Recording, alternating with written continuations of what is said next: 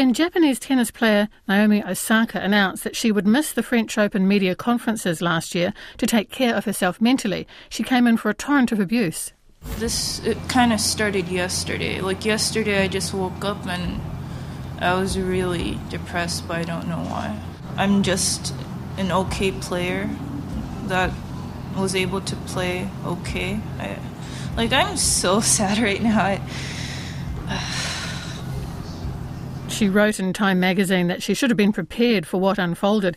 But this is just one of the many pressures our elite athletes face the highs of success, the despair of failure, injury, being dropped by selectors, and life after a sporting career ends. Just think for a moment about the vitriol aimed at the All Blacks, especially coach Ian Foster, for the team's recent inconsistent performances.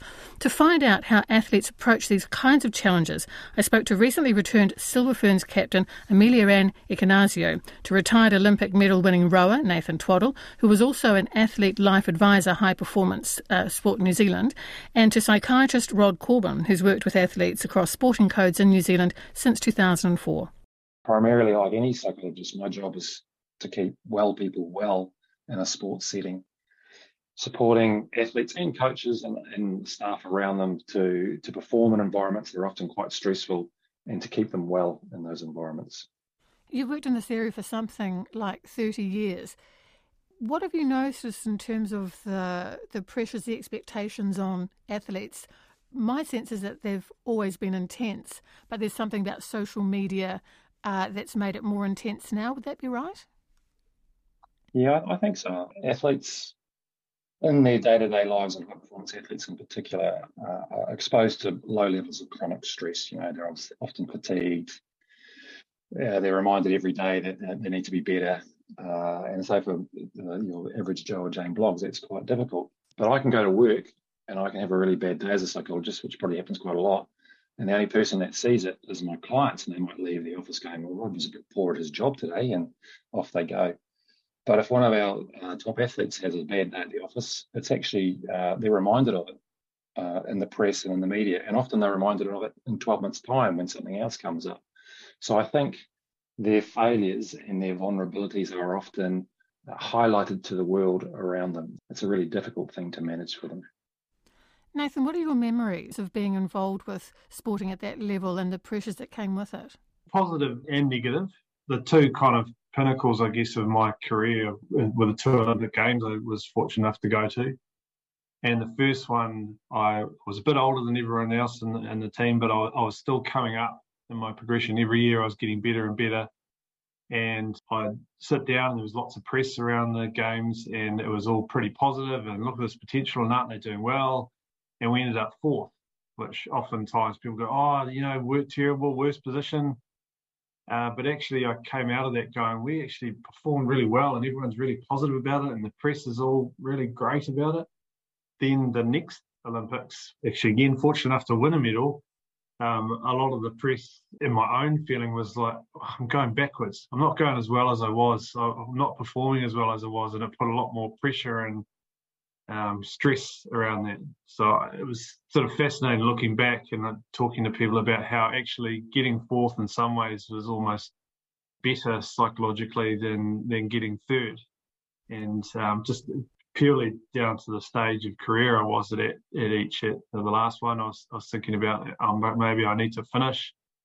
The first one I thought oh, I'm definitely going to carry on. So um, interesting how the context of where you are and, and the stage of your career you're at can play a really big role in how you feel and in, in your your mood and your belief in yourself. And if you're not really robust in how you think about that, it can really knock you if you if you're not kind of self-aware and, and have some things that you value about yourself that, that aren't just your performance.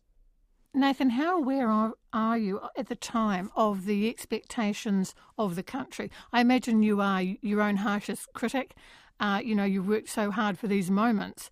But, you know, the, the, the expectations of New Zealanders watching, the expectations in the press, you know, that phrase that's so often used, gold medal prospect or medal prospect. It just feels like we put a lot of pressure on our athletes.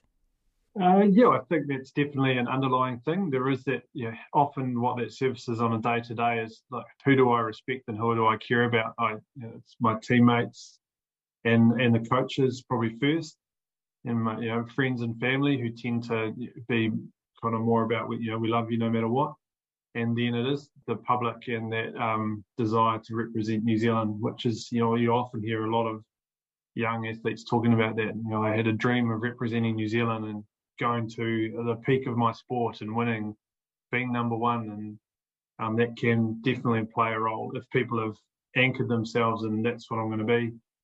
For me, it was it was definitely a little bit of wanting to um, have that respect of my teammates, but in the background, I think that the the media voice has gotten louder and, and people's and our awareness as athletes of what others think of us through social media has increased a lot. So those reference points you've got of oh other people think this about me or not is um, increased the risk I think that you you start to doubt yourself maybe.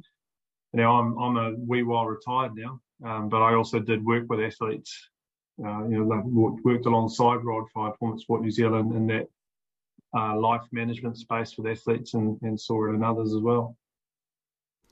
Ameliaranne, you're right in the thick of it, of course, with the Silver Ferns, and as we speak, congratulations for um, for the wins. But uh, you know, I, I, again, I think there's been a lot of focus on the Silver Ferns. It's been such an upsy downsy few years for the team. Do you have to block out the media noise and the social media noise when you are preparing for a big match?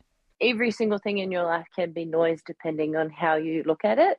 So I guess when it comes to social media and media in general, yeah, I guess sometimes it, it really depends on where your what your state you're in. So I guess where your mental health really is at. So I guess if you're in a position where you're feeling really good, you're really confident, you're enjoying training and things are going well, like in home life or, or away from your sport kind of life, then it's easier to take on if there are some negative comments because there's always going to be something floating around. But if you're under the pump a little bit more, you're potentially a little bit more susceptible to the comments that are being thrown around, whether that's on social media or whether that is directly from media as well too. But um, I actually find a re- it a really good practice to just block it out regardless of of what kind of um, state that I'm in now because it just allows me to focus a whole lot more and and actually it's actually not the most important thing to listen to anyway. So it's a good practice for me just to entirely block it all out. And does it help being part of a team? I've always thought that it, perhaps it's harder for individual athletes because it's all on them. When you're a team, you have support within that team. Yeah, that's a really that's actually a really good point. Yeah, maybe pros and cons of it actually, because um, you could be playing really well and and your team still not being able to achieve what is considered good enough by the media. So, you know, you're thrown into that, or you could not be playing as well and your team still be performing really, really well. Um, and then you you get the positive light shone on you by the media. So I think it kind of goes both ways in that respect. I was just thinking too, and it doesn't feel so very long ago, just in the last few years, where our elite New Zealand women's sporting teams could expect criticism in the media for crying, you know, for showing real emotion, for showing great disappointment. I mean, and I, I just hear you kind of laughing at it now because it feels so ridiculous. but it was a thing, wasn't it? It was seen as a weakness, and I've never understood that. Yeah, um, I guess sometimes showing any kind of emotion can be, oh, has in the past been seen as a weakness, and it can still be an undertone to how people operate when they see any kind of emotion in you. I um, potentially could be quite controversial in saying this, but I think sometimes as a women's team, we're held to higher expectations um, at, at, some point. So, yeah, I mean, I'm a very big emotions person, so I, I laugh at it because it's just beyond me that, that we hold people to those kind of expectations where we judge them on seeing them show their emotions. Rod, what do you think? You must have had, and I'm not asking for any names whatsoever, you must have had some really moving conversations with um, athletes over the years who've got, I think golf calls it the yips. You know, they've just had a really bad patch. You know, the All Blacks have, have been going through something similar recently. And how do you see them through that? Because, of course, elite sport is a physical game, but it's also a mental game. Yes, I have this big belief in trying to get people to identify what is more than the winning. You know, uh, it's a question I ask people all the time, and coaches, what's more than the winning of it? So even in those moments where things aren't going well, you know, uh, what's more than the winning? So what are we trying to do? What's the bigger picture, if you like? And, and again, I was alluding to what Nathan said. It's this, this values-based stuff. Why do I do the thing I do? I do it because I love it. I think you said that one as well. So what is it you love about it? Uh, beyond the winning. So it's just trying to keep them connected to that bit. However, uh, there's no doubt that because they are very competitive people and, and they have high expectations of themselves, when they don't perform at that level, they can still be upset. That's that point you made before. You know, so if you lose, you, sh- you should be upset because it's really important to you. It actually shows that you care. So I think to try and navigate them through it, as there's an identity piece to that around, you know, you're more than just this thing uh, and you're more than just this outcome. That's probably the trick. And it's really easy to say, just quite hard to do, as Ameliaranne and Nathan will probably tell you. Well, Nathan, can I pick up on that with you? Yeah, absolutely. Uh, it was Rod was my psychologist for a long time, and and there would often be what we'd we'd talk about in terms of getting my head around where I was. There were some very very successful uh, rowers and just general athletes in New Zealand in, in the time where I competed, and there was always a little bit of comparison and am I good enough for this? And and I think it's something even as I've gotten older that's swapped into the other side of life. Am I am I good enough for, for this and, and what I'm doing and what I guess I I value out of what I um well, I guess the habit or the thing I've sort of built over time and based on what I've I learned as an athlete is that uh, the, the sun generally still comes up tomorrow. It's still going to be me, me with all my faults and foibles, and but also my strengths and, and history of what I have done, and kind of got to back myself to go and put one foot in front of the other, and having that context of it, it's bigger than just today. It, there's more to come. Amelia, and same for you. I mean, you have to have confidence when you and your teammates go on that court. You simply have to believe in yourself, don't you? Yes, the best thing would be to believe in yourself at, at all times, but that's definitely not the case sometimes. And and I think as even just from me, from my personal experience, I mean, I have constant self doubt. So I 100% do not always feel confident in myself. And I think even the games we just played was like my first test matches in 18 months. So I can definitely tell you that I did not walk on court feeling confident.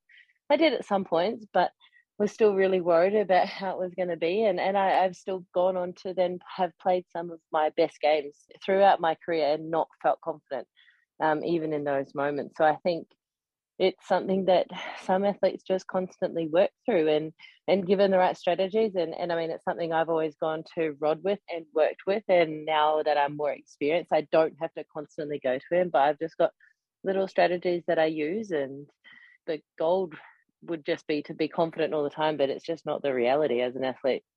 Well, on that, uh, Ameliaranne's just hit the nail on the head. Is actually you asked me what I do. I spend lots of my time with athletes trying to dispel those myths. Is that None of us have total self belief. We all have self doubt. So they go searching for they must have self belief. I must be confident. Well, that's a myth because it's just not it's just not possible. So it's how do you how do you still perform in those moments where you you do have self doubt? Lots of reasons you don't have self belief.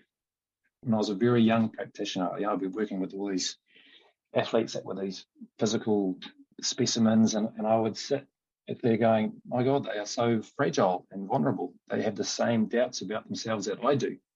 And, and again, I said at the beginning of the interview, that's normal. And these are normal people we're talking about. One of the other aspects to this that I was really interested to talk about was retirement, and it was I think 2011, Nathan, when you stepped away from uh, from the oars, from uh, and stepped away from rowing. How big a gap and how big a adjustment was it for you? Because I'm, I'm, just thinking, just in the last year or so, Dame Valerie Adams, our own, um, has retired. Roger Federer about to Serena Williams. You know these big names who've been at the absolute top of their game, world leading for so many years. When you walk away from elite sport, it must be a huge adjustment. Yeah, yeah, it was. And I was very fortunate, I guess, to, to choose the timing of my exit. I, I was still rowing at, at 34. The, the team still wanted me. And, and I literally woke up one morning, I'd slept through my alarm in the, in the sort of summer off season training and went, okay, that's it, I'm done And at the time, actually, Rod Rod was going, "Oh, you know, take a moment, think about it," and uh, I just was was pretty adamant at, at that time. And that was uh, 18 months out from the London Olympics, uh, and so I had lots of moments over the next six months or 18 months going, "Oh, oh no!" And watching the Olympics was really hard where the team did really well and was stoked for the team, but to think, oh, I could have, I could have been there and wasn't. And then uh, I was young enough that I thought, oh, you know, maybe I could make a comeback. Maybe I could make a comeback. And and so I was always sort of questioning that. And I, I was fortunate, I guess. I I landed in a role where the whole point of the team was to start to prepare athletes for that transition. So I kind of went into a role where I got to look at that a bit more deeply around what the principles of that were and the process of it was, and, and to, to start talking to others about it. And I was living it myself, and so I could share that experience with others. And there's not many aha moments. They do come, but it is much about going, I've, as a support team, we've got to lay the foundational bricks so that in seven, five, ten years' time, when they get to that point, we've helped them take the first step on that journey and how I think the things that made me good as an athlete are still useful. I don't have to go over and try and be like everyone else who's maybe got different strengths as a as a business person or, or whatever role you're in. I can lean on the things that made me an athlete. I don't have to totally let go of that identity. Ameliaranne, you mentioned that you were away from the court for 18 months. That I'm sure in some ways felt like a, a lifetime and maybe in another way like a heartbeat. But did you miss it? Did you miss the thrill of the sport? Yeah, it, I definitely did. Um, I think though because I stayed heavily in touch um, off the court with our leadership group and with our um, our silver, outer silver ferns level, kept me connected, kind of kept the fire burning, even though it naturally would have anyway. Um, I feel, but I uh, would consider myself a, a real like competitor. I love competing. I love winning a little bit more, but um, yeah so yeah really miss that side of it. That's that's probably one of the biggest parts that i just um i, couldn't wait to get back into. Rod nathan made a good point there actually that he chose to retire. Now that's not always the case for our elite athletes. It might be injury for example. So suddenly they, they may have thought they had some time to go and then suddenly their career is cut short you must have worked with athletes who've really struggled with that transition because it's so all absorbing. I, I, was watching a program called The Doghouse, this is tangential, and there was an elite Paralympic athlete. He couldn't compete anymore and he wanted a dog and he thought he wanted a dog to go running with him and out on the kayak and, you know, be active. And he ended up, spoiler alert, with a lap dog, really lazy little thing, who didn't mind going for the occasional walk. And he said, Well, sometimes I don't even leave the apartment. We just stay and relax. And I just thought that was kind of a beautiful story about learning how to reshape your life. I saw that same episode. I was I was thinking the same thing actually. the, liter- the literature on athlete transitions pretty clear. Is that transitions work better when it when the athlete makes the decision themselves. They like Nathan. They wake up one morning and go, you know what, that's me done, and they sort of do it on their own terms. And most transitions seem to go a little bit better the transitions don't go well typically when it's ended by injury or even deselection. Uh, and those transitions are a little bit more difficult. And I think all three of us have talked a bit about identity in here. And as the example you've given about the Paralympic athlete and the dog, it's just like, I am this person, this athlete who has this lifestyle. That's what I am. And then it ends. And somehow you've got to shift it a little bit. And as Nathan sort of says, you, you try and hold on to it a little bit or you try and hold on to it and then you realize you can't. So it is about shifting who you are as a person and your identity. So I'm no longer X the athlete, I'm X the husband, wife, mother, father, accountant, beachcomber, journalist. So and we use the word transition. It is a transition and a process. And I really like Nathan Nathan's story. You haven't actually told me that Nathan before. It's actually really good around I'm still physically able, um, I can still do it until you get to a point where physically you go, well, actually, no, I can't do it anymore. So I think it is a transition and can take a lot of time.